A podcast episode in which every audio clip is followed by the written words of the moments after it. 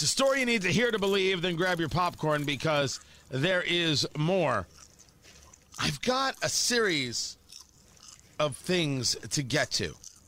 And some of them are going to seem like totally, totally disjointed. And it's weird to do two things in one segment, but when you've got, you know, Joe Biden being perfectly Joe Biden, how could you not? Harris Biden administration.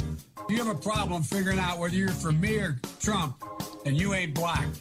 Got hairy legs that turn that that that that that, that turn uh, um, blonde in the sun. We hold these truths to be self-evident. All men and women created by the go. You know the you know the thing. Say it ain't so, Joe. I don't know what made him do this. It's Joe Biden. I can't. I can't figure it out. I can't. I can't understand it. You can't understand it. No one can understand it.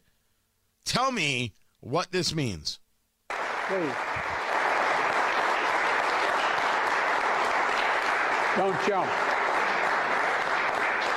Thank you. Please, please sit down. He's doing some event. He's there at the White House. I guess there's some people up in a mezzanine. He looks up. He says, "Don't jump." Who's thinking of jumping? You know how many times he's done that line? Don't jump. Dude, just say thank you very much and start talking. He's he's got a private joke running with himself at all times. It, it it's it's ridiculous. Now, you could say uh, that's the only thing he's done that's weird. And I'll be like, oh, no, no, no, I got a twofer for you.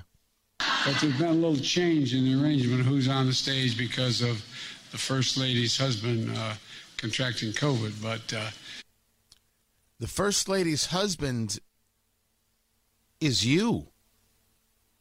But there's been a little change in the arrangement of who's on the stage because of the First Lady's husband uh, contracting COVID. But uh, again, the First Lady's husband is you. You mean the second gentleman, Kamala Harris's husband, has COVID. That's uh, unless unless you think she's the first lady or or unless you think she's the president. Honestly, it's gotten to a point. It's gotten to a point of sheer insanity. Everyone knows he's not okay. He's just not. That's all there is to it.